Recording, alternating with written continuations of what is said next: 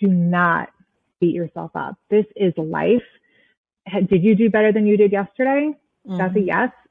You're you're winning, right? Mm-hmm. You can't focus on the negative. We're always focusing on what we're doing wrong. We're never actually focusing on what we're doing right and all the little wins along the way. I mean, I'm guilty of it too. I need to do a better job of it myself. Yeah, um, same. But we are so focused on, you know, not being good enough and comparing ourselves to other people. And when we're really like just doing the best we can. And so we have to recognize the, those little things, because if we're constantly negative and speaking negatively about ourselves, negative things are going to come out of it.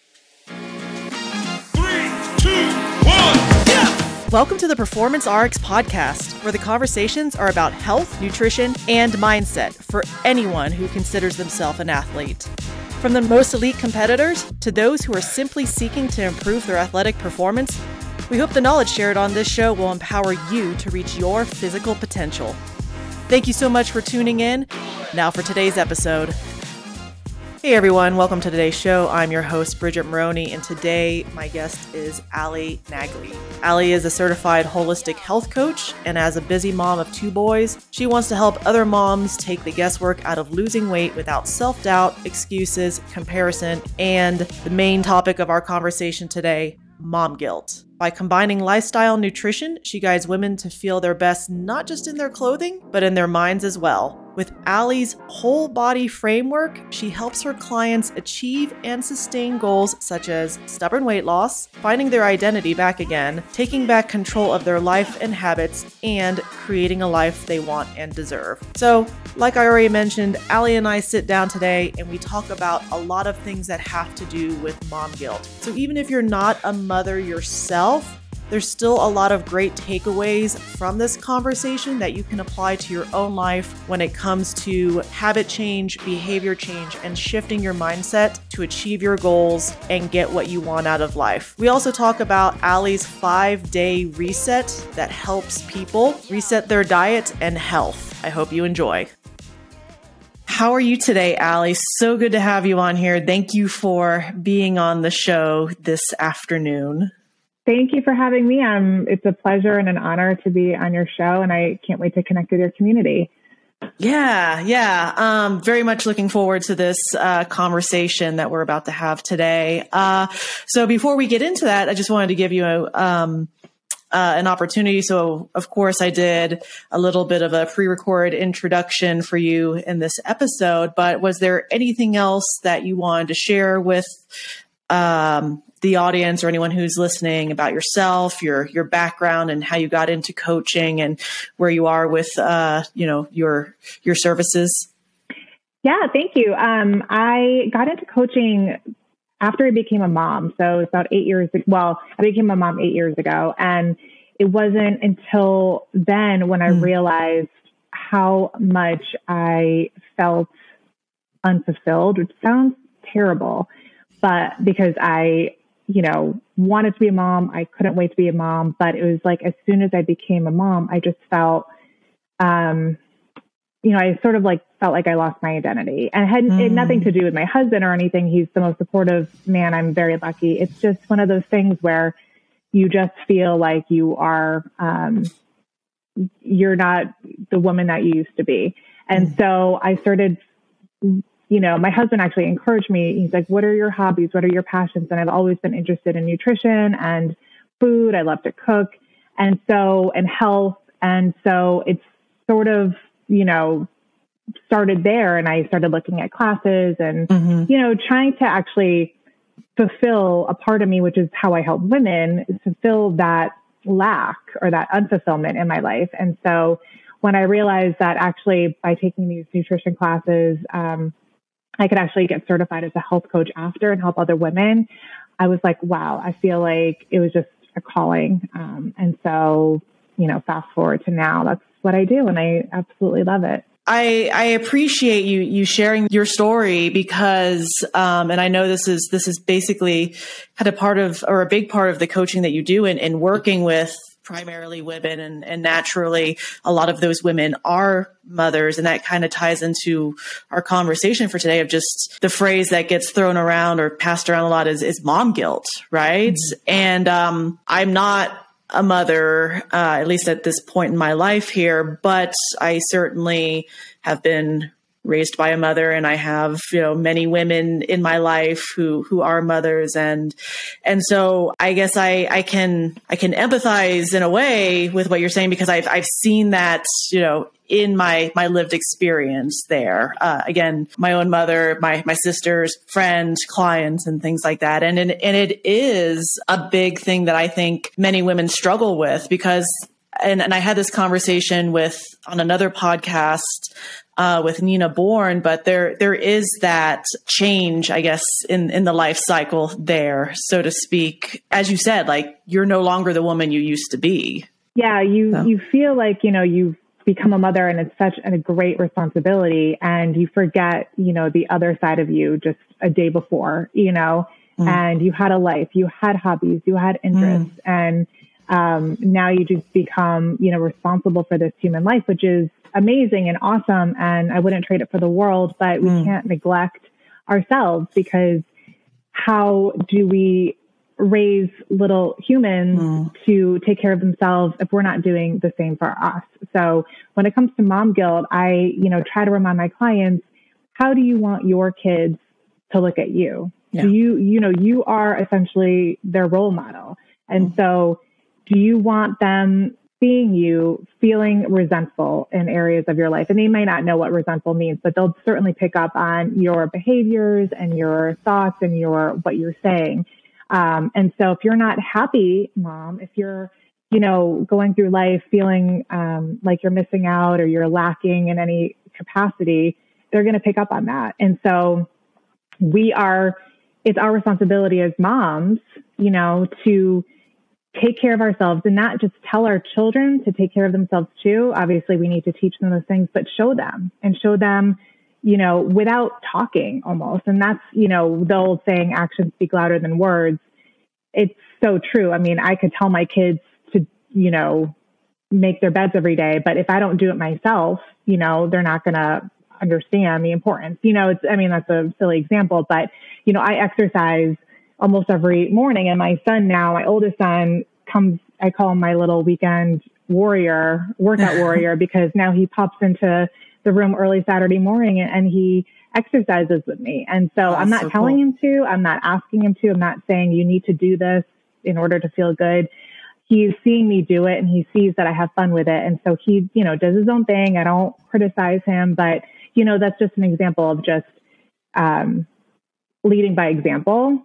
And so if we're feeling guilty, if we're not, you know, able to take care of our bodies or our minds or however, whatever makes you happy, just in general, mm-hmm.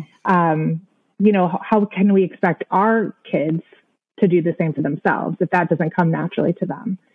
So it's a real thing, but I try to flip it on the moms that I work with and say, is this what you want for your child? Do you want your child to, um, you know, be raised by somebody that is not happy? You know, it's, it's just like a simple question. Like, you need to fulfill your, the areas that you're lacking in your life in order to be the best mom that you can be. And it's not selfish. It's necessary. No, I mean, so much there. I mean, it's, it kind of comes down to the, the old adage, you can't, you can't pour from an empty cup there, right?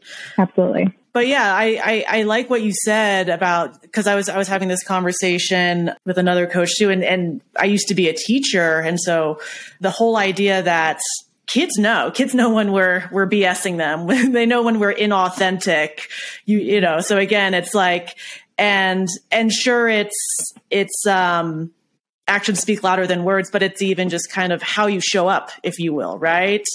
And, and maybe they don't have the language for it, or like you said, like they don't know what resentment is, but they know, oh, something's, you know, they, they can tell. Kids are very intuitive and they're so open, probably more so than, than, uh, than us as adults, because they don't have all that conditioning and the narratives that we've been told. So they can be very, very in tune to, you know, the, the energy or just, you know, the, the vibe, I guess you will, of how, um, yeah, how we behave as adults. And, and yeah, like I said, they know when we're being inauthentic. And yeah, like, uh, I, you brought it up. I was going to bring it up too. Like, as someone who's in the fitness industry and has, has been around a lot of gyms and, and, and things like that, fitness classes, like, it's always really cool to see the kids and, and the parents and, and not just moms, but, but dads too. Cause yeah, you just, you just don't know, uh, as someone who had parents who didn't take the best care of themselves, you don't, you don't realize how profound that can be for, for a child to have like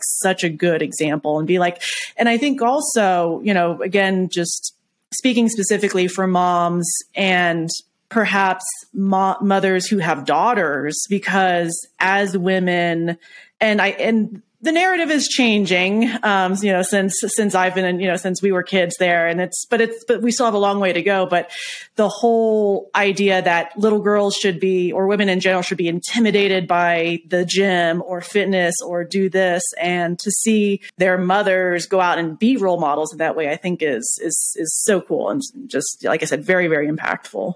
Yeah, absolutely. I think, um, you're right. The narrative has shifted. I remember growing up thinking, lifting weights is going to make me bulky, and, you yeah. know, taking protein powder is going to make me, you know, mm. like it, it's, it's all a misconception. And I think there's a lot of, um, there's a lot of contradictory inf- information out there. There's a lot of misinformation mm. out there. And, um, and you, you know, there's so many opinions that people take as fact, which is mm. also scary too. And so it's overwhelming, you know, for, for a lot of people just in that area in general, and nutrition in general too. So, yeah. Um, so yeah, I, I love that you talk about fitness and all that, and, you know, break the barriers and, you know, break it down so it's easy for people to understand. Thank you. Mm-hmm. Well, with that said, and, and I guess talking about uh, maybe some of the misconceptions and different beliefs that, that anyone holds, you know, when it comes to, so you, you do health coaching, you have like basic, you know, you do holistic health coaching. So uh, I think a lot of people, they, they have that misconception of like, oh, I'm just, she's going to tell me what to eat and, and that's going to be it. But there's, there's a lot more that goes into it. It's, you know, more of a lifestyle practice, as you say, but there's also mindset that comes into it, especially you mentioned like protein powder, right? Like protein is so important to any human body. And yet, and then I, and I see this with my female clients too, just not getting enough protein, things like that. And part of it is the mindset. So I guess what are some of the, the mindset shifts or things around mindset that you have your clients work on in order to take better care of their health and, and everything else like that? Well, I think, um, I first have to start by getting down to like the basics, the fundamentals. Um, mm. And I think, well, to answer your question, um, well, yeah, this, I guess, would go along with the mindset shift is, is they come to me, a lot of women will come to me for like weight loss, for example, and they think mm-hmm. they just need a meal plan or a nutrition outline, and that'll be the end of that. And mm-hmm. I think a huge misconception is they think that's the end all be all, when for me in my practice, I, that's very important. Obviously, nutrition plays a huge role in how we feel, um, and how we act and all of that. But I think where maybe I differ is that I look at lifestyle. I look at, mm. you know, first and foremost, I look at your sleep. I look at your career. I look at your creativity. I look at your, your relationships, connection. How much joy do you have in your life? Mm. And, you know, I go through a whole, um, system first before we even get into the coaching and laying the groundwork for what are your values and what's the vision you have for your life. And we really get hone in on that. And so that way we can always come back to their why and like how they see their future. And so big misconception is thinking it's just nutrition or it's just exercise and mm-hmm. give me a plan for that. But I'm like, okay, we can do that, but let's, I don't want to say fix, but let's better the areas right now that are lacking. And so that way we have a really good foundation to um, proceed with, because, you know, life is full of ebbs and flows. And so if something goes mm-hmm. awry in your life, you have a good foundation to rely back on. So you're not going to necessarily completely sabotage your goals. So, you know, I think that looking at it, your life as a holistic standpoint is really, really important, and not just pinpointing, you know, your macros and calories in and calories out, which is important, you know, when we get into it, but um, that's not the end all be all. And I think that's a really big misconception a lot of women have in the scale, also the numbers yeah. on the scale. No, I, I, I totally agree. I think just, yeah, society, like just on a surface level, society in general, again, it's like, oh, health is nutrition and exercise. And I like what um, Precision Nutrition does with their information and with their, um, their coaching. They call it, they call it deep health. And it's, yes, it's the physical, it's the exercise, it's the, the mental, but then they also have social, like you said, like, you know, how's the rest of your life? What are, you know, what, what's, what's giving you fulfillment and meaning? It's the existential part. They're kind of going back to, um, our, our over, overarching theme of, of mom, mom guilt and, and things like that. Like, I don't know, I'm not, I'm not a math person, so I'm not going to try and do this off the top of my head, but let's just say, I don't know, you spend twenty hours, maybe. I don't, I don't know. I'm not even gonna say, but you said you only spend like a, a certain amount of time throughout your entire week, lifetime, whatever, eating and prepping food. But what about, and, and going to the gym, right? Like some people, like it's only four hours a week. So that's fine. And that's important. But to your point, like there's so much more that goes into our health and overall just wellness than, than just those two things there. So yeah. And if you're not happy in your yeah. life, if you don't feel fulfilled, then it's really hard. hard to meet those goals that you have for weight loss or for physical mm-hmm. activity. I mean, I had one client, I remember she came to me to increase her physical activity. Mm-hmm. And, um, you know, as we dove deep and really got into her vision statement and her values, she really valued education. She really valued her creativity. Mm-hmm. And although she was an empty nester now, um, her kids took a lot, um, took a huge part of her life, a huge priority still. Um, well, of course, kids are always a priority, but still, um, she was very involved with their lives. And, um, and she had a really stressful job. And, you know, we, we started setting goals around, okay, um, her photography. She had put mm. that on the back burner for her a long time. Her, she wanted to take, um, I think it was French lessons, and she wanted to learn more about history. And so she actually started our plan sort of like shifted around those types of goals. And mm. I think her goal was to run a, a five or ten K.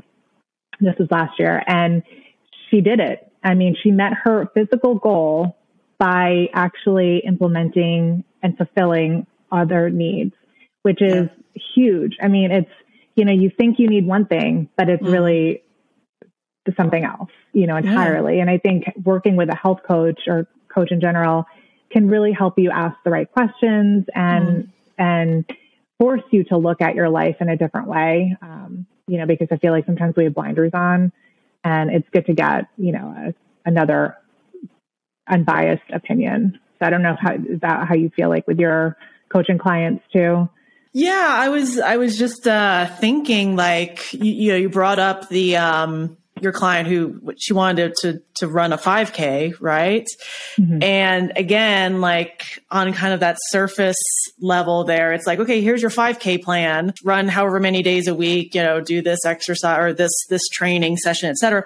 But if I'm not managing my work-life balance, like, uh, and I'm guilty of this, unfortunately, more times than I probably care to admit, but just times that my work will kind of derail the rest there. So again, like, having that, that balance, that commitment, because as someone who, who is a fitness coach and, and writes strength and conditioning programs for people, I can write you whatever you want there. But again, if you're not happy or whatever, you're not taking care of all the other stuff. Again, that's just one hour a day, you know, five days a week there. There's so many other hours that matter. And, and I think also just kind of getting into to the, the physical part too, just, I'm just thinking like as someone working with people who are, who are performance-based, like the recovery aspect of it, because as most strength and conditioning and, and health, any, any coach out there will tell you it's, it's about the recovery from all of that. So yeah, completely agree. Yeah. Yeah. And that also comes with, you know, the mom guilt is knowing when to rest, you know, mm-hmm. knowing when to actually recover, knowing when to say no. And, you know, when you say no to things, you're opening the doors for other things. And so yeah. it's really, you have to really take a good look at your life and really understand what you truly value and where you see yourself. It takes some, you know, effort on your part, but I think it really helps to take away some of that guilt because mm. dads, I don't hear dad guilt very often, you know, no. and so they're, and they're very capable of doing the things that we do as well. I mean, of course there's, I mean, I would never want to give up any of the responsibilities I have with my kids, but I also, you know, put my health as a priority. And the way I prioritize that is I do it, you know, outside of family time. I wake up early and I get that done, or I do it when I'm not with my kids. Um, and now that my kids are old enough, they'll sometimes participate with me. Um, so we were, I work with moms and figure out routines and habits that they can implement that don't necessarily, if that's a value of theirs, you know, we work around that and we make sure yeah. that we create goals that they meet and also sustain, because, you know, the, I work with women for three months at a time. And so it's not, mm. you know, forever, you know, and right. so we want to make sure that they're be able to implement everything consistently. And of course there's going to be ebbs and flows, but um, to be able to fall back on your values is really, really huge. I love the whole values thing, because again, like in my own coaching, that's, that's definitely something important that I work with clients with as well, because again, that's, that's, that's your anchor there. As you'll hear anyone talk about with like motivation and things like that, that's the motivation isn't always there, but that value of like, this is important to me and this is my time. And there's many people out there where like, my job is important to me. Being a good spouse is important to me. Being a good parent is important to me, but my health is also important to me, and trying to find that balance in order to quote unquote do it all is always, I think, the challenge for some people. And of course, unfortunately for many, um, you know, the, the, the stuff that, uh, relates to us directly is often what gets, you know, let go of first. mm-hmm. Yeah. And I think the balance is also a misconception too, is mm. that, you know, if we're focusing so much on trying to balance everything, we're going to, it's going to cause, create a lot of anxiety. I think we need to focus. Sometimes we have seasons of life. And so what's important mm. right now needs to get more attention. So that way you actually feel like you're pouring into it as, as your all, and not just giving a little bit here and a little bit here and a little bit here. And I just feel like you're spread really thin. Yeah. Um, so again, you use the word anchor. Um, that's an incredible word. And it'll anchor you back when you have your values and your vision statement aligned. You know, you like, like you said, motivation is always there. It's usually not there. Like, I'm not motivated when my alarm goes off at five in the morning to work out. No, no. I'm not, but I'm consistent with it. And I think about how I want to feel after, and that's a value of mine, is how I feel. And so knowing how I want to feel is what gets me out of bed to work out. Um, so yeah, having, you know, sometimes balance just isn't, isn't going to work in this season of life. So we have to understand that as well. Yeah. I love that season analogy. Um, I'm going to apply it to my own life, to be honest. Because no, but it is true. Like, it, like you said, like that's, that's a great point. Like the whole balance thing is, as, as lovely as, as that would be for, I think anyone would love to just have everything be, you know, perfectly equal in their life and have, um, adequate time for everything. But that's, that's unfortunately not how it goes. And so, yeah, having that, that's, that season mentality, I think, is great. Like, or, uh, one of my favorite quotes from, from Oprah, Oprah Winfrey is, you can do it all, just not all at once. Exactly. Right? Yeah. yeah, exactly. But I like, I like the whole uh, strategy around, again, and then this isn't necessarily balanced, because there's, there's some things that, that still get compromised. But, uh, I do like what you said about, like, if this is important, just finding times, like getting creative with people's schedule. There's a, there's another fitness, I guess, influencer entrepreneur that I follow, and, and he's at, he's, He's a, he's a father, but his family is important to him. He also runs a business. He also works out, and he even said, and, but he'll work out. So he has this whole thing. His name is Corey Gregory, by the way, but, um, okay. he has this whole like group and, and hashtag now on social media. It's called the, the four a.m. crew, and they will go and they'll work out at four a.m. and that's a whole other like set of discussion there about like getting up ultra early. But what I like, um, about his philosophy there is, he's like, in order for me to be the dad, in order for me to be the, the businessman, he's like, I need to be the guy in the gym first. Like, I need to do that for, for me. Absolutely. You just need to figure that out. If you're not a morning person, then mm. that's, if that's going to make you miserable, but you know, that's again, working with somebody to figure out how can it work for you, you know, mm-hmm. get creative and, you know, just, and a lot of times people just assume something about themselves and they don't try it first. And so a lot of times people are surprised, you know, they just go in saying, I'm not a morning person. I can't do this in the morning. Mm-hmm. And then they do. And they're like, I don't know how I ever did it the other way before, you know? So mm-hmm. stop putting yourself in, you know, categories or just don't put labels on yourself. Be yeah. open-minded, you know, especially yeah. if these things are important to you, you have to be willing to try things yeah.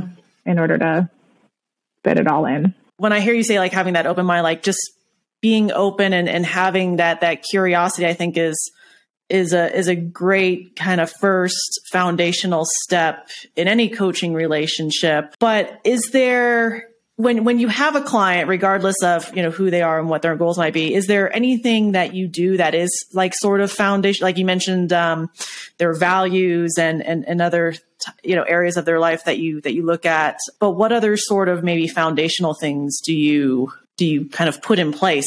Well, in addition to the values, I also look at what they don't value too, which mm. I think is really important to recognize. And like maybe some things that cause, um, you know, extra tension, or maybe you become, you feel like obsessive about, which, you know, once was a value, but now it's like sort of manipulated into something like obsessive. So we just sort of like mm. peel back the layers and really, um, take a, take a really deep dive into that. Cause I think it's really important.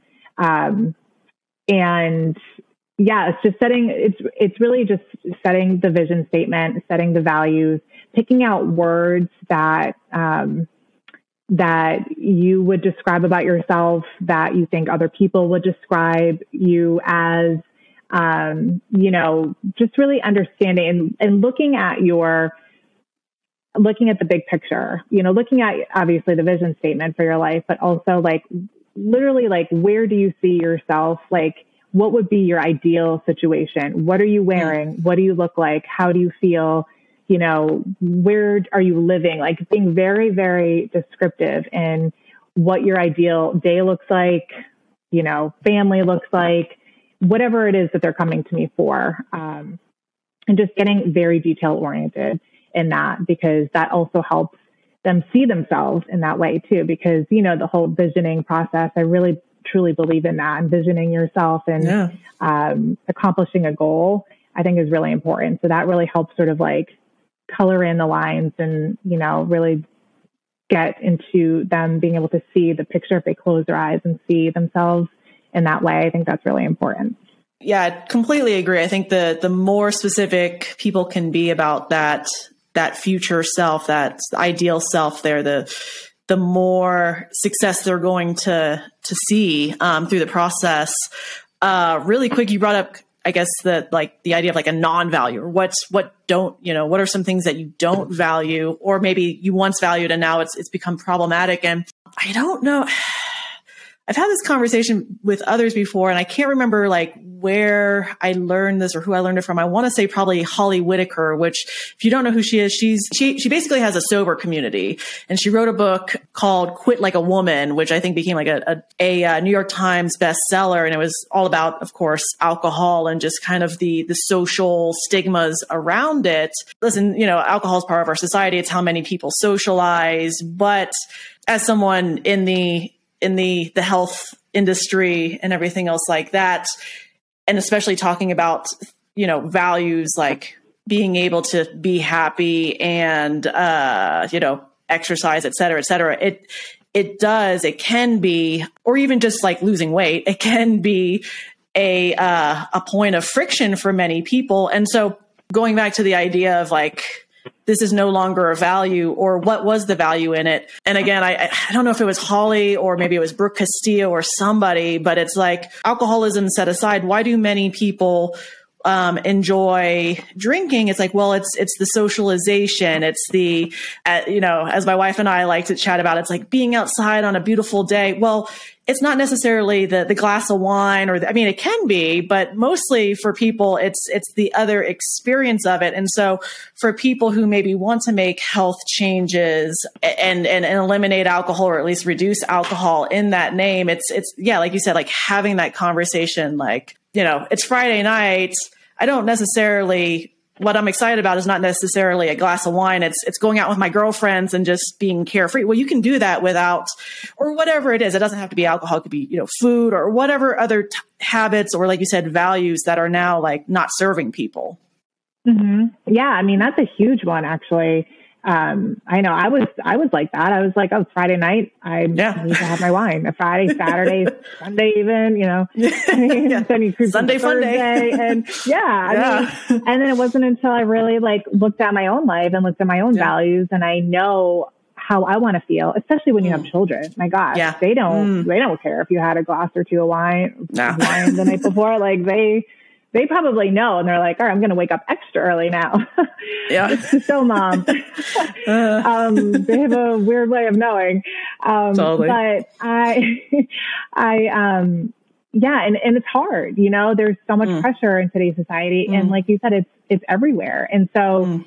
you know, having a good, firm understanding and feeling confident in your vision and your values, um, and your why is really huge when it comes to those types of decisions. Because for me now, I still have a cocktail. I still drink, you know, wine. I don't do it as often as I, I used to by any means, because now I'm more p- p- particular and, and mm. when I choose to, because I know how it makes me feel. And so I'm like, okay, risk versus reward type of situation. Yeah. And so mm. I know what I'm getting myself into, and, you know, is, is it worth feeling a little bit crummy the next day? I don't know. Well, I mean, I will know when I make my decision, but you know, those are the types of, um, yeah. you know, questions you can ask yourself when it comes, but you have to really know yourself. You know, you really mm-hmm. have to take, um, a really close look. And sometimes it's, it's not easy. It's really hard mm-hmm. to sometimes really hold the mirror up to yourself and, um, and ask yourself those deep questions, because we, we're so busy in life. We go through our days, like sometimes just, you know, on, um, on cruise control, and, mm. you know, we don't actually take the time to really check in with ourselves. You know, we might ask our partner how they're doing, our kids, whatever, but like, how are we actually doing? You know, we're just so mm. used to doing the same routine over and over again. And, you know, it's, it's really crucial, you know, for our own mental health and well-being, and for, for if you value your family, it's really crucial for your family too, because that your emotional state will trickle down into how they feel, how they feel loved, how they feel seen and heard and, um, you know, worthy in a sense.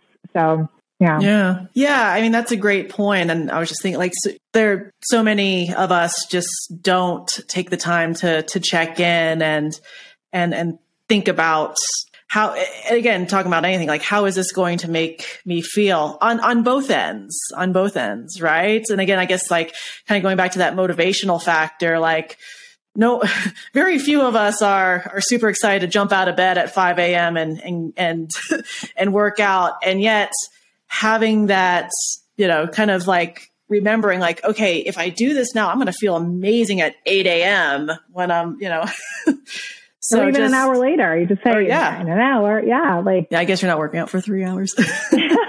not not um, me. yeah. But, and, and I think also just kind of tying back into the future self there, there was, um, I heard this from, from someone, and I liked it. It's like, yeah, the present me doesn't want to do this. The present me doesn't want to go to the gym right now, or, or, uh, like, I want to have pizza tonight. I don't really feel like cooking, but what does future me want? Well, she wants, she wants something else. Again, going back to that idea. And again, like, I love how specific you get with the clients, because the more they can see that, that person, then the more real it, it, it is. And I think that's, I've had this conversation with so many other coaches. I'm sure you, you've, you've probably have as well, but it's just, people think that the transformation happens when you get to the end, but no, that the identity has to start now.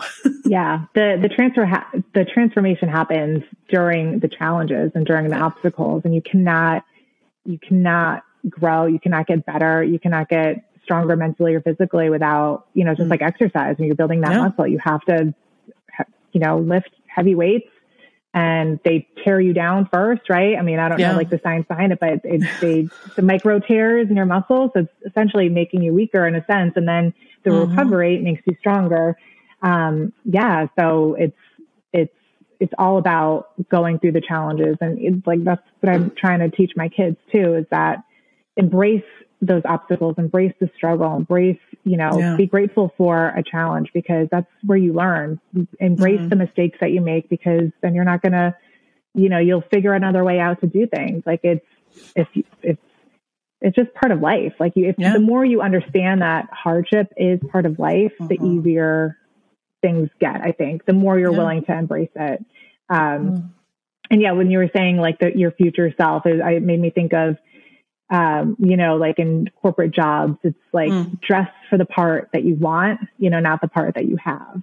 So it's oh, yeah, like, yeah. when you think about your future self, it's like, you know, you want to be acting in accordance to who you want to be a year from now, or five years from now, or even six months from now, you know? Mm-hmm. So, because every day matters. Every day it's, you know, it's what I always say in my group is, you know, small, consistent changes add up, add up over time, which is not new news, but it's so true. And I try to really hone that in with my clients, is that just, yeah. you don't need to make big elaborate changes right away. It's just like these small little changes.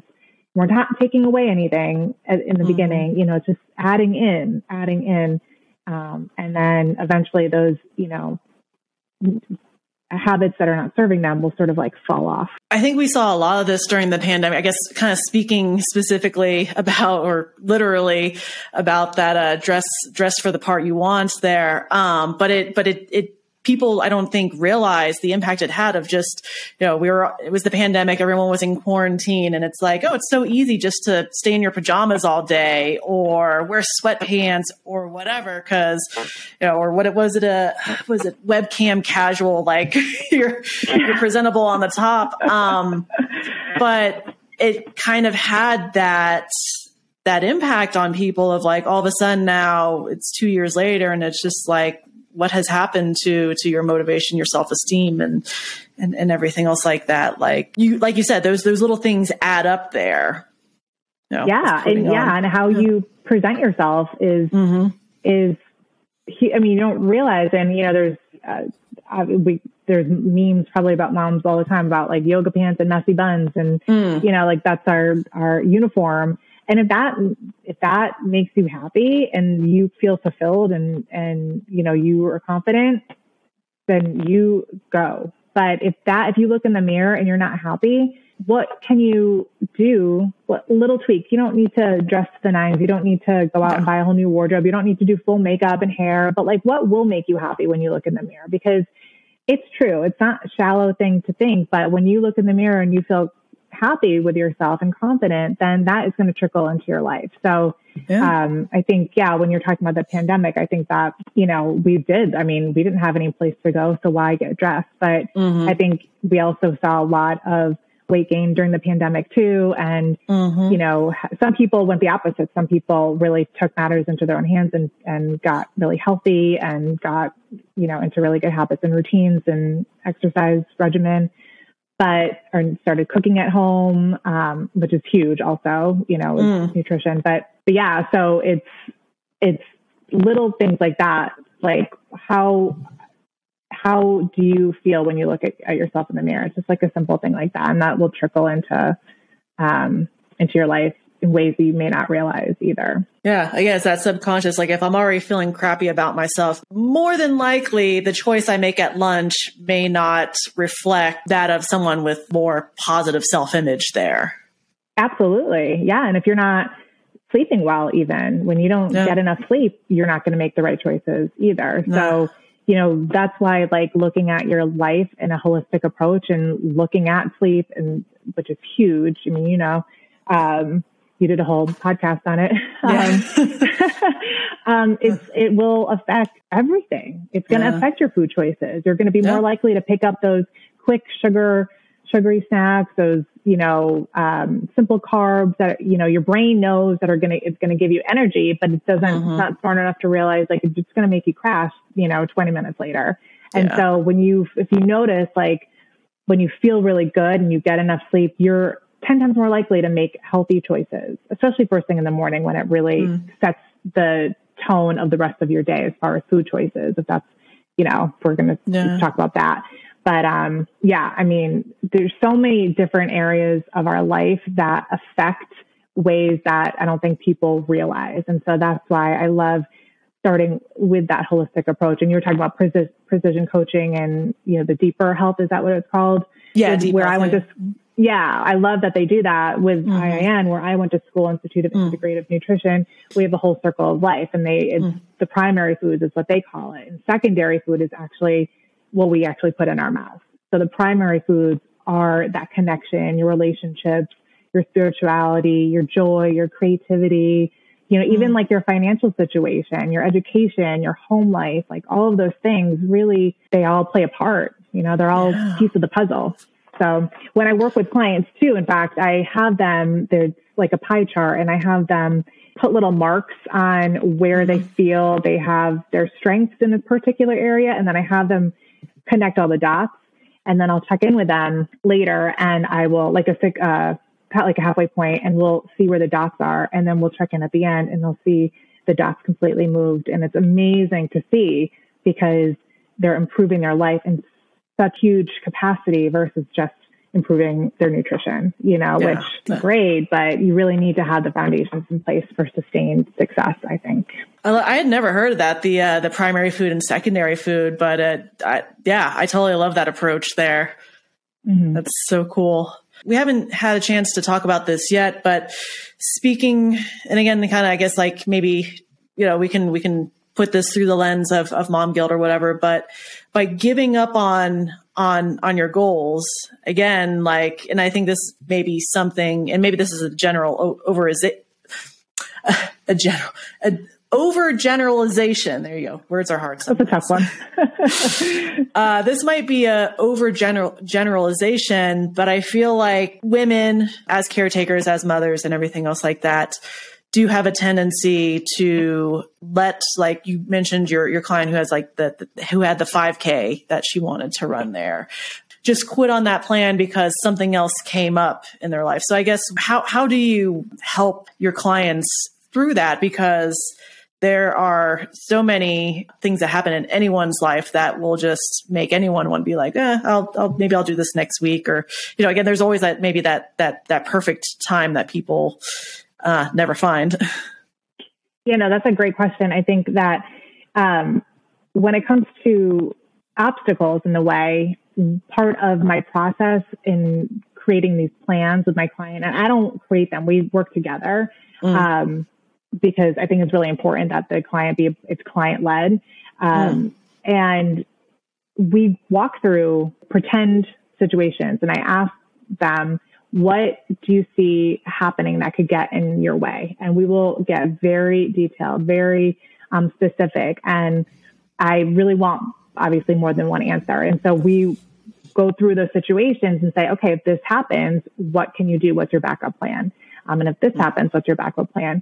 With unexpected circumstances, that's where you really have to rely on your anchor, you know, your mm. why, your vision statement, you know, yeah. and that is going to help, you know, and that's also why I like to work with clients for three months um, at a time too, because it, you know, or even like six months, because it gives you, it's a good length of time. It's not like four weeks, you know, it's a good length of mm. time for something to come up. And so, you know, if something is, comes up while I'm working with a client, it's ideal because we can work it out together. But, um, but if we're not together, then really relying on your vision statement and your why, and that being really strong, comes into play. That's, that's everything.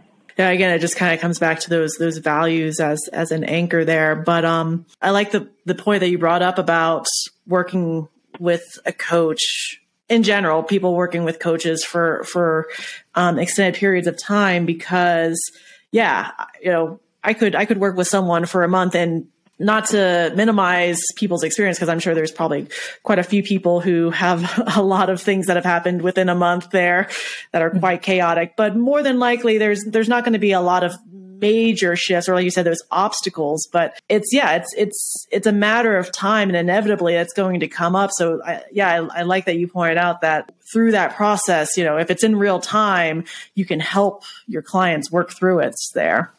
Mm-hmm. Yeah. Yeah. So I guess kind of on that, that opposite end here, um, because, well, and it's, yeah, I guess tell, tell me about the five day reset.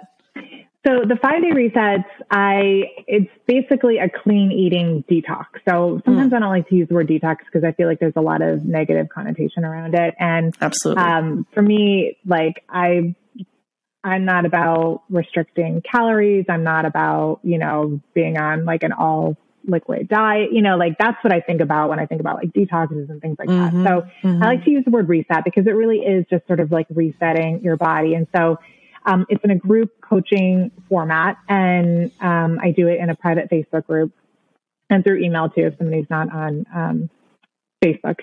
And we basically cut out the most inflammatory um, ingredients like gluten, dairy, sugar, processed foods, alcohol, caffeine, um, and then like corn, red meat, and pork, because it's hard on your digestion. A lot of people are mm. sensitive to corn. Um, and it's for five days. And so I give my clients suggested recipes um, and meal plans and um, uh, tools in a whole thorough handbook um, mm. going through why it's really important. And so, you know, as we live in this society, we are bombarded with toxins. And, you know, we can't help it. Like, that's just the, how we live. And so our, our bodies have a two-phase detoxifying process naturally built mm. in. But if we can't keep up with um, our lifestyle, the toxins will just stay, and they stay, they stay attached to um, our fat and mucus inside of our body. So if we can't get rid of the toxins, then it's really hard to get rid of sometimes that stubborn weight. And so I like to give people an opportunity to just reset and eat really healthy, nourishing foods that support your body. Um, and it's really an eye-opener for a lot of people, because mm. they'll be used to eating gluten, for example, or dairy, and they'll be off of it just for like three days. And they're like, oh my gosh, wow, I'm not bloated anymore. And that's just three days. Like, you know, and so it's not an elimination diet. You know, I'm not a functional medicine doctor, but it's just quick five days. It gives women a really good opportunity to learn something about their bodies. I think it's a form of self-care personally, because you're really just actually feeding and fueling your body the way it's meant to be fueled. And it's incredible how good you feel um, on it. You know, the first couple of days can be um, low energy only because we're mm. used to, or some of us are used to having the caffeine and the sugar to keep us going. But after you get over the hump, I mean, it's incredible. The energy, the, the, um, the bloat is gone, some mm. stubborn weight loss. I mean, I've had clients lose nine pounds in five days. Wow. Um, it's, yeah, it's pretty incredible. Sleep, they're sleeping like a rock. Um, you know, the cravings are gone. Their mood is improved. I mean, and this is just five days. And so, and it gives women, you know, a quick win to see that they can do this. And a lot of times, again, making assumptions about yourself. A lot of times women come in like, I'm a really picky eater. I don't eat this. I don't eat that. I I don't like trying new foods, or I don't have, um, I don't know how to cook. And so they not, not only do they like have amazing physical results, but they actually learn that they ca- are capable of doing these things in the kitchen. So it's, um, it's a huge eye opener. It's an awesome, quick win, like I said, and it really gets women to understand their bodies and pay attention to their bodies. And not just, it's not just about what you're eating during that week. I also really encourage, um, you know, moving your body and, you know, ways that support you during that, during the reset, and not overexerting yourself, but just, you know, encouraging breath work and mindfulness and intuitive mm. eating. And, um, you know, I'm, I'm saying don't worry about the calories. Don't worry about the macros. Eat until you're satisfied. I don't want you, you know, being hungry is not necessary. Actually, don't want you to be hungry. I want you to feel satisfied. Um, and so it's been awesome. Like I've been yeah. doing them for two years now. I do them every season. So I'm currently in the fall season right now. Tomorrow wraps up our fall season. Um, so I'll be doing another one probably end of January for the new year for our winter one. But um, yeah, they're just, they're popular. Um, they're, and I love doing them. They always seem to come at the right time for me. So, um, oh no, sorry. Go, I was gonna say, do you do them with your, with your yeah, clients? I do. You, I do. Nice. Yeah. Cause I really, you, you know, I want to, I want to be, I mean, I obviously am involved, but I really want, you know, I, I like to show the pictures that I'm making. I like, I like my clients to know that I'm there with them too and supporting totally. them. Um, not just with my words, but actually doing it alongside them. And yeah, it's, it's, it's great. Lead by example. I love it. Yeah, that was going to be one of my, one of my questions is certainly the, the food aspect there, but were there other, like, I guess, holistic, like you said, like meditation, the sleep, it sounds like it's, it, it kind of comes up naturally as, as a byproduct of just not being so full of gunk.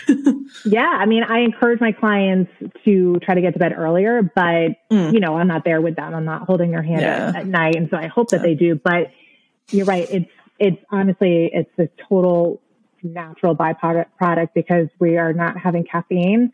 Mm. Um, and it's incredible having, letting your body just relax by itself and fall mm. asleep naturally and, mm.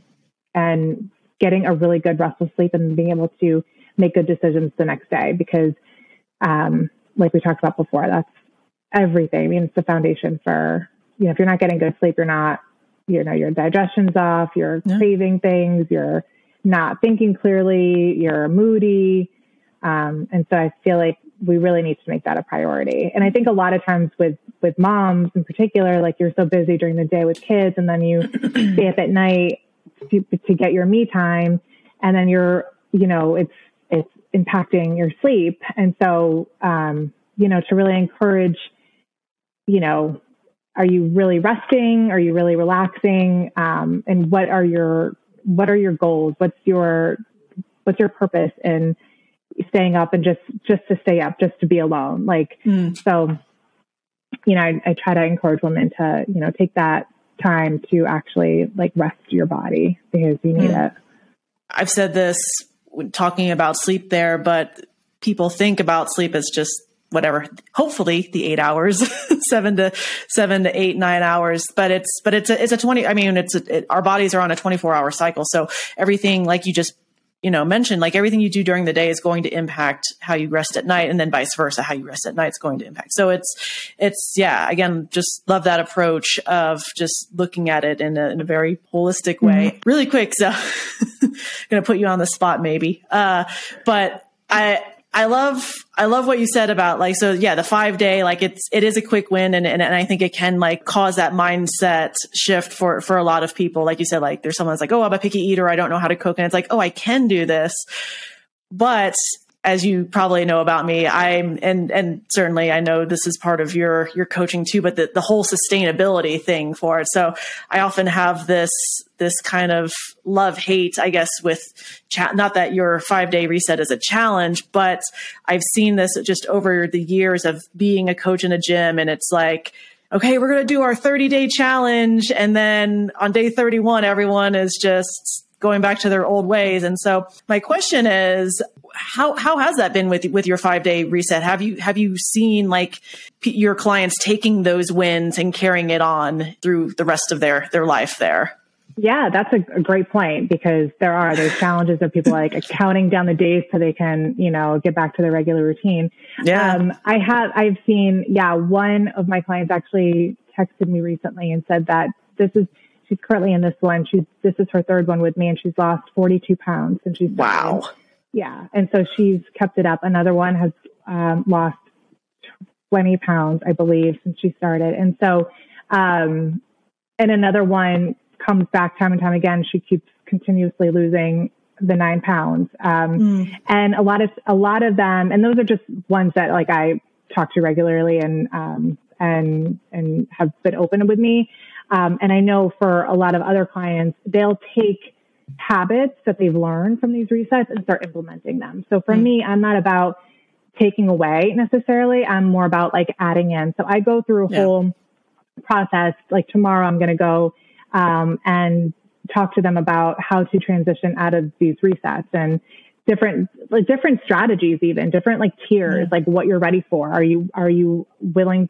Can you make this a lifestyle? Is that sustainable for you? If not, here is an option. Here's level A, B, C, you know? Mm-hmm. And so it's really up to them, obviously, but they, at the very least, they learn that gluten maybe is something that they should look into, or dairy perhaps. Mm-hmm. Um, and so that it makes them more in tune about their bodies and forces them to really pay attention to the signals, because I'm always saying, you know, our bodies can't talk to us. The way they talk to us is by how it makes us feel. And so again, going back to like just living our life and eating probably the same foods and um, feeling the same way and blaming it on our age or blaming it on whatever, it can actually just be something as simple as something that we're eating on a regular basis that's causing, you know, our discomfort or our brain fog or anxiety or our aching mm. joints. And so if anything, and again, it goes back to that risk reward, if they're aware, um, then they can choose, do I, is it worth eating this for, because I know it's going to make me feel like this, or am I going to now just maybe limit it? Um, and so, yeah, it varies, of course, with clients, but yeah, sure. I've definitely huge um, wins through yeah. just starting with five days. That's awesome. And, and again, like I, I, I appreciate and respect the fact that like you, you have that conversation about transition there, because at least in my experience, and, and, and it's really of by no fault of the, of the client there, because there really wasn't any sort of transition, um, from like the, the contests that I've seen. Like I'm, I guess I'm thinking specifically of just coming from the, the CrossFit world, and, and paleo has been like, was always like the big fun challenge that people would do. And, and, and I like that approach of the not taking things away. Like, even though like what you're, what you're describing is what, you know, gluten-free, dairy, that, that, that is essentially paleo. Again, I'm probably just making it like very broad here, but that was always, again, it's, it's, it's the language. It's like, oh, here are the rules. Know this, know that. And I learned this from, from being a teacher. If you tell kids, no, no, no, no, no, don't, don't, don't, don't, don't, don't. Well, guess what? yes, yes, it's yes, going to yes, make yes. it that much more tempting. So, um, yeah, just that whole approach of like, we're going to be encouraging, you know, add before you subtract there. But yeah. And, and like you said, having that conversation, you know, versus like I ate restrictively, restrictively like this for thirty days. And it's, I can either that that's, that's the only way I can do it now, versus having that conversation of like, okay, so how did you feel when you didn't have dairy? And, you know, is this something that you want to make a habit, or something that, you know, I've heard other coaches say is like good, better, best, right? Because yeah. again, we, we live in a modern world, and maybe you go to a birthday party and there is a cake made with gluten flour, and kind of like what we, yeah. So, yeah, I mean, you have to live your life, and that's my whole approach. I mean, I, we, go on vacation, we base our vacations off of restaurants. Like I love to eat, and I don't yeah. hold back. And so, you know, I feel like it's like, it's a lifestyle, you know, you just, you have to know how to rein it in when you need to, mm. and you know how to not feel guilty when you indulge. And we beat ourselves up, and then we use exercise as a punishment too, which yeah. I think is a really warped way of looking at it, you know, mm-hmm. moving our body. Um, I'm sure you deal with it all the time in your yeah. world. Um, And so even on my five day resets, if there is a slip up, I'm like, do not beat yourself up. This is life.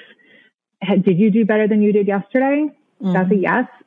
You're, you're winning, right? Mm-hmm. You can't focus on the negative. We're always focusing on what we're doing wrong. We're never actually focusing on what we're doing right and all the little wins along the way. I mean, I'm guilty of it too. I need to do a better job of it myself. Yeah, um, same. But we are so focused on, you know, not being good enough and comparing ourselves to other people. And when we're really like just doing the best we can. And so we have to recognize the, those little things, because if we're constantly negative and speaking negatively about ourselves, negative things are going to come out of it, you know? And I tell my kids too, I'm like, if you think you can do something, you can do it. Like, it's just, it's everything is about perspective, and everything is about mindset. And if you're doing the best that you can, and you did better than you did yesterday, that's a win. Do not even think twice about it. Um, and so, yeah, being able to not have an all or nothing approach, um, I think is really hard for some people too. Um, and I think that's why relying on the scale is also can be sometimes questionable. Mm. I don't know how it is in your field, but for me, I, I just find that the scale, I know there's a purpose for it, but it can just cause so much unnecessary anxiety. And, and it's not always, there's so many other determining factors that contribute to that number. And so I think that basing how you, how you look, essentially, air quotes, um, on how you feel and how your clothes fit is way more accurate than what the number reflects. And so I try, there's some women that have to weigh themselves every day, and that's, and they're not attached to that number. It's just information. That's my, mm-hmm. how my husband is too. And yeah. he doesn't even, it's funny to me that he weighs himself. It's he's like, it's just information. I'm like, okay. Um, but for me, I can't do that because I remember how it used to be for me, like years mm. and years and years ago. And so I just know not to do that because I know, even though I know better, I, I, I know that will cause anxious thoughts and, um, you know, just, it'll just send me in a different direction that I want to be. So just keep yeah. looking forward.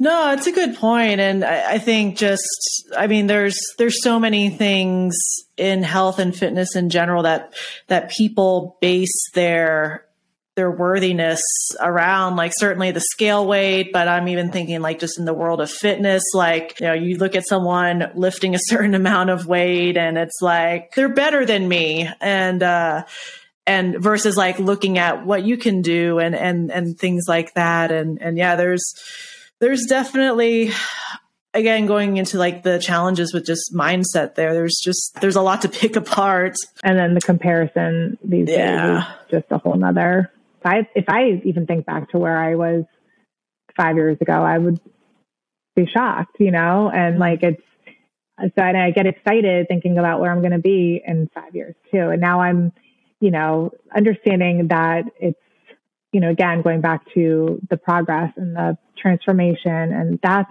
where you become, you know, a stronger, better version of yourself. We measure these things on, you know, the, or society wants us to measure these wins by the, the weight on the scale or the weight on the barbell, but it's like, how are you feeling? What choices are, are you sleeping? Like, how confident do you feel? And I guess, and I guess that's kind of, kind of it too. You were talking about like with your five day reset, I think like if, if someone messes up on a day, like it's, it's no big deal. Um, or trying to find like the wins there, like one practice that, that I've, that I enjoy, uh, it's, it's in one of my journals. It's you sit down at the end of the day and you're, you're like, what was, what was the win and what did I learn?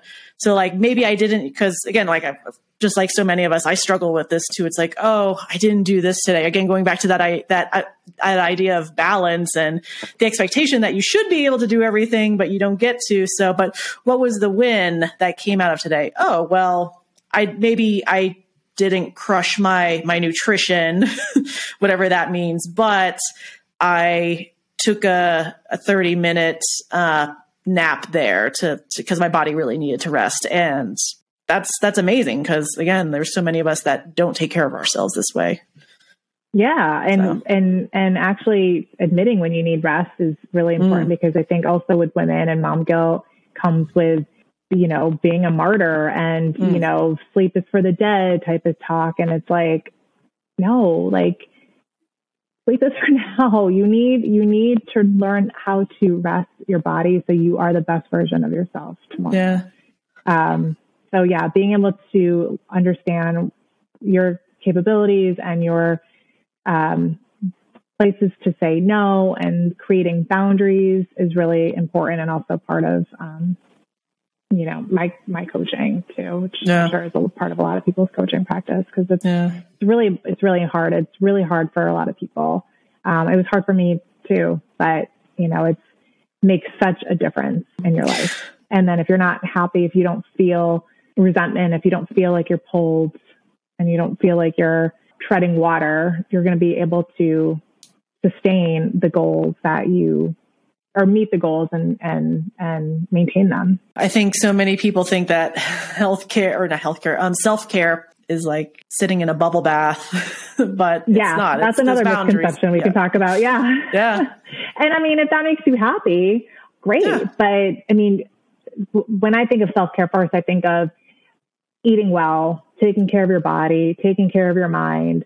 Um, and then, of course, you know, taking a bubble bath if that helps relax you, or getting a massage, or if you getting your nails done, if looking down at your nails makes you, I mean, mm. there's so many things, but we can't, um, you know, but if you're like a regular manicure getter, let's say, but you're not mm-hmm. actually taking care of your mind or your body, like maybe we should look at maybe skipping a month, or, you know what I mean? Like it's just, mm-hmm. but again, you have to really take a good look at your life and figure out what you're, what you want from it, you know? Mm-hmm. And so it's hard to do on your own, I think. No, I, I completely agree. And, you know, again, having, you know, being a coach myself, but also having been, been coached by, by several others there, it's, it's always helpful just to have that outside perspective. And also just, it's amazing what will come up in a, in an actual coaching conversation. As a coach, you'll just say something kind of off the top of your head, and someone, and that's always one of my favorite moments too, is like when someone's like, "Oh, I never really thought of it that way."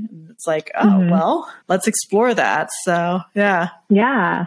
Yeah. And uh, th- when you said that, it made me think, like, when I was one of the um, women, actually a couple of the women in this current reset, they're new. A lot of them are repeat resetters, but um, these two women in particular are new, and like, wow, I never thought, um, I, I just assumed, even though it's funny, like I'm always saying when I'm promoting these resets, like, you're not going to be hungry. We're not counting calories. We're not tracking macros. Like, I promise you, you're going to feel satisfied.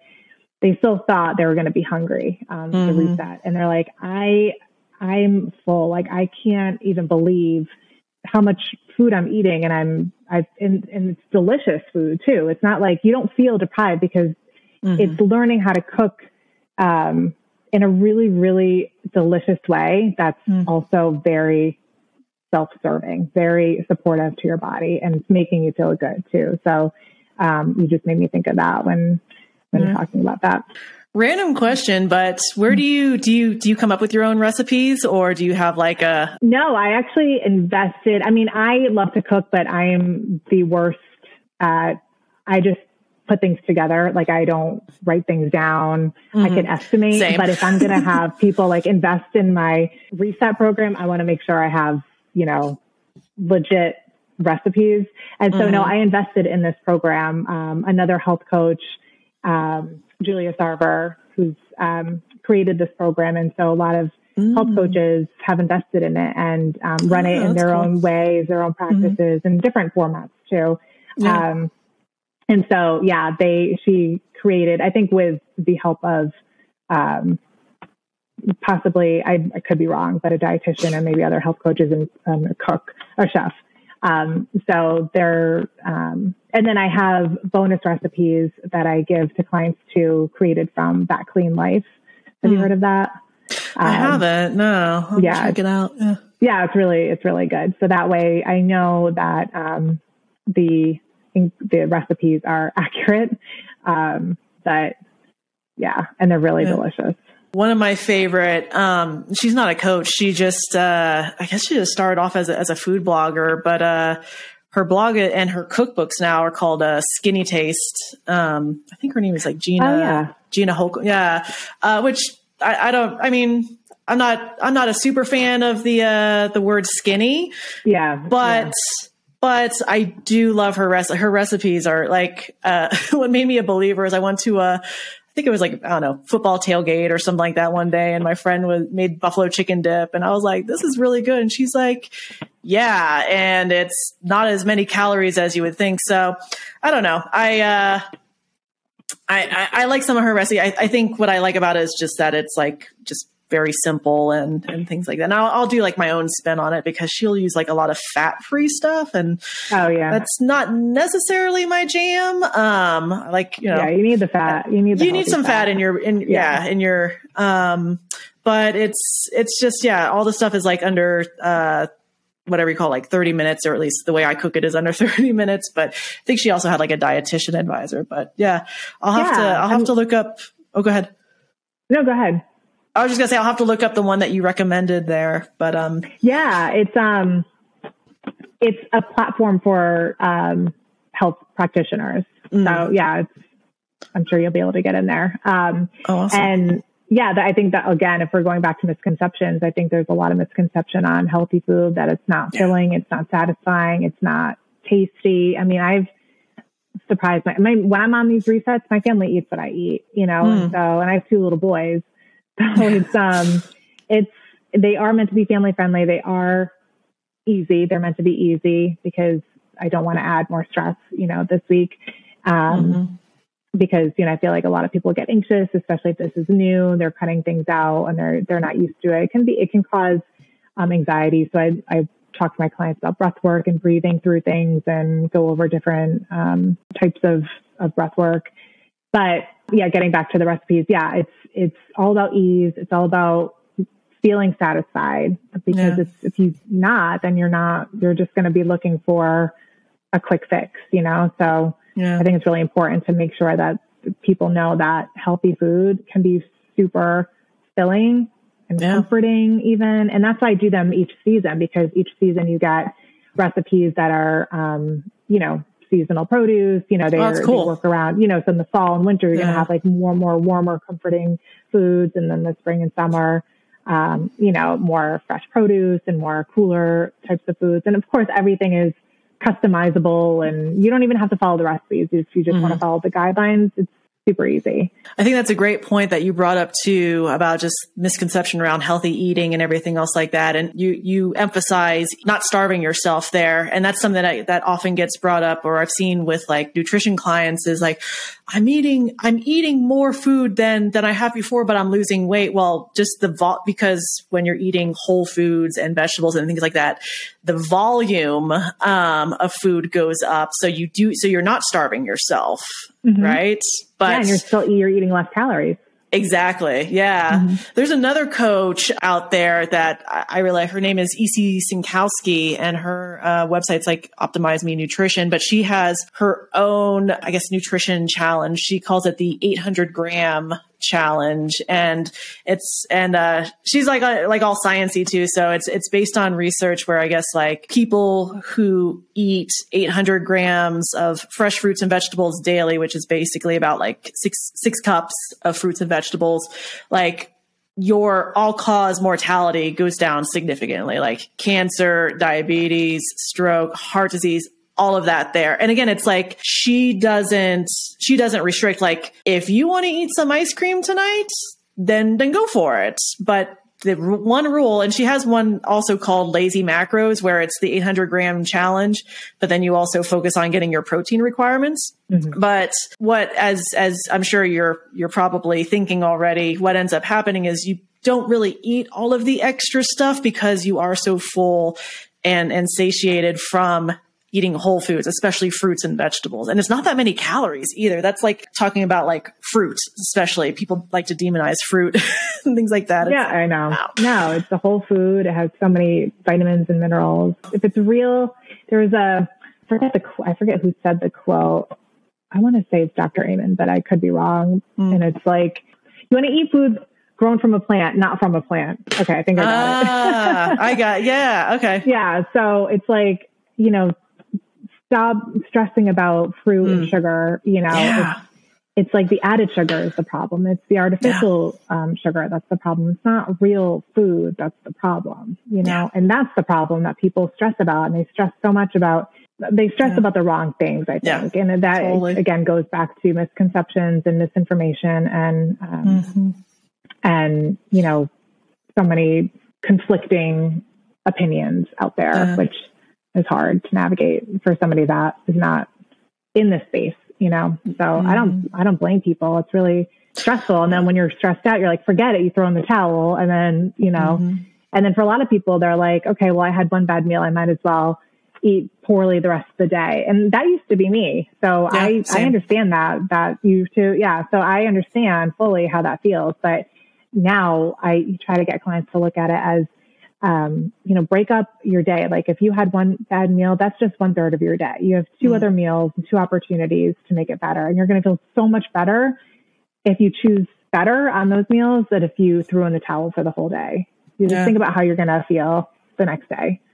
Yeah. So do you want to feel guilty and regretful, or do you want to feel proud of yourself for for making better decisions? And I think a lot of people too, they stress so much about having that cake or an even extra piece of cake. And it's like the stress sometimes is worse than eating the cake. You know what I mean? Oh my gosh. So yeah. It's just, sometimes you just have to indulge. Like it's human nature. You have to eat the cake. You have to have the cookie. You have to have the second slice of pizza. It's okay. You just know not to do that every single day, you know? Mm-hmm. Using, uh, I guess, a sports analogy, something that I, I had heard that I thought was was really clever. And it kind of goes along the lines of like, you know, like you said, like you, you're you dividing up your day. So if you think about like so many different sports, like football and basketball, there's, there's, there's quarters or, or halves there. And so how many times in, in whatever sport it is, a team is quote unquote, not quote unquote, I'm saying quote unquote for, for our lives, because yeah. you're not, there's, there's no win or lose in life. You just are, but, but how many times in sports is a team down at the halftime and then they come back to, to win, right? Like there's always an opportunity to, to course correct there. Absolutely. That's a great yeah. analogy. Yeah. yeah. Or um, a great visual vis- visualization talking about like, oh, I, uh, whatever, had a cake for breakfast. I don't know. That just came out of I had cake for breakfast. So, so screw it. I'm just going to like forget about the rest of the day. Uh, a great visualization that, that I had heard that ha- helped me was if you dropped your phone on the ground and there was a little chip in the corner, you wouldn't just sit there and like smash it with your foot. That's so felt- true. That's a good, yeah. That's yeah. another good visual. Yeah. Yeah. So, sure but, but it, but it, one. but it is so true. And again, like I, it, like you, like you brought, brought up like the, the stress and the guilt and the, the beating yourself up over whatever it may be is I, so much more problematic than the actual indulgence there, especially as we were talking, as we've been talking about like this whole um, podcast episode, like how these things, you know, accumulate over time and, and, you know, they add up. Yeah. Not so. Just mom guilt, you just, just feel guilty in general. And it's yeah. like, if you're going to eat the cake, enjoy every single bite of it, you know, yeah. don't rush through it. Just enjoy mm. every bite, you know? Mm. Yeah. So, yeah. That's a good point. Yeah. I love that. Well, this has been a really great conversation. We've, uh, yeah, there's, I, I've, I've thoroughly enjoyed everything. And, and thank you so much for like just sharing just everything about how you help your clients, um, you know, talking about like, like we said, mom guilt and just those mindset shifts. And I really love the values, um, aspect, and then telling us a little bit more about your five day reset there. It's, it's been, it's been really great for, for anyone who does want to, if, if they are interested in, in the five day reset, you said. So the next one is going to be in January, which this, this episode will definitely air well before then. But in the meantime, like if they want to reach out on social media or website, like how, how, what is the best way to get in, in contact with you? Yeah, absolutely. Well, thank you so much for having me. This was an awesome conversation. It flew by. I can't believe I know we've been talking for this long. It's awesome. So I really appreciate your time. My Instagram, I'm more active on Facebook. I have a private Facebook group okay. called A Healthy Her Way Together. So Healthy Her, H E R, not I E R. Um, and that's, you can join. It's women only. Um, my I G is A Healthy Her Way. My website is A Healthy Her Way. And um, you can email me at a Ali at a healthy her way dot com. Um, and yeah, you can, if you want to get on my email list, you can just go to my website, and that's where I'll be promoting um, my next reset, usually on my, on my social media platforms and my email list. So, um, and if you want more information on private coaching, just contact me there, and we can set up like a free thirty minute discovery call to see if, you know, coaching is right for you. Awesome. And since we are getting into the holidays, like what would you say, like if anyone is on the, uh, the cusp there, because I know everyone wants to wait until after, or they think they should wait until after, but like we've talked so much about just the holistic approach and just living life. Like if anyone's like, uh, I'm going to wait till January. What, what would I mean, you say I totally to them? Get it. Yeah. yeah, I totally get it. But I also think that there is something to be said about having a coach through a really stressful and anxious time. And especially mm. if you feel like the holidays just set you back, you know, ten pounds or, or if, if weight loss is your goal, if that, if weight gain is a big stressor for you during this time of year, it would be really beneficial to have somebody guiding you. Um, and yeah, I just think that having that support during a really stressful time is really responsible, almost even. And so if you're able to do that, I highly encourage it. Um, and so, yeah, I'm absolutely willing to talk um, at any point with anybody about scheduling that. I do understand why people want to wait too, but I always yeah. think that it's better to, you know, when you want to, when you start a new year, and that's one of the reasons why I love doing these fall resets, is because you almost feel like you have like a really good um, foundation or understanding as we enter this really crazy time of year between Thanksgiving and, yeah. um, you know, all the, you know, the um, Jewish holidays and Christian holidays and all the holidays, you know, there's tons of foods and tons of sweets. And so if you can feel like you're already ahead of the game before mm-hmm. New Year's Eve starts, wouldn't it be amazing to have a different resolution for next year? Yeah. Um, you know, and focus on something else rather than the same old, let me get back to the gym, let me lose, you know, the weight that I gained last year. And so if you can, um, if you need help with that, it'd be an awesome idea to look into getting a coach to help you through that and to guide you. I love that. Completely, completely agree with everything said there. So this was, this was a really awesome conversation. Again, thank you so much, Ali, for, for being on here and just sharing all of your experience and your thoughts and your advice and, and, and knowledge with us. It's, it really was a great experience. Thank you. It's absolutely my pleasure. So I really yeah. appreciate your time. All right, that's all for today's show. Thank you so much again for listening. And be sure to head over to aspire to coaching dot com backslash podcast to check out the show notes for today's episode. There you'll find some of the links we've mentioned on today's podcast, as well as some of the previous episodes we've done. And while you're there, please make sure you sign up for show updates. I am always updating the show and bringing in bonus content, so you do not want to miss out on any of that. One last thing. If you loved this episode and you think a friend would really enjoy it as well, grab the link and share it out for me, please. It truly does help spread the word of this podcast and the topics that we discussed on our episodes. And at the end of the day, my goal is to empower as many people on their performance journey as possible.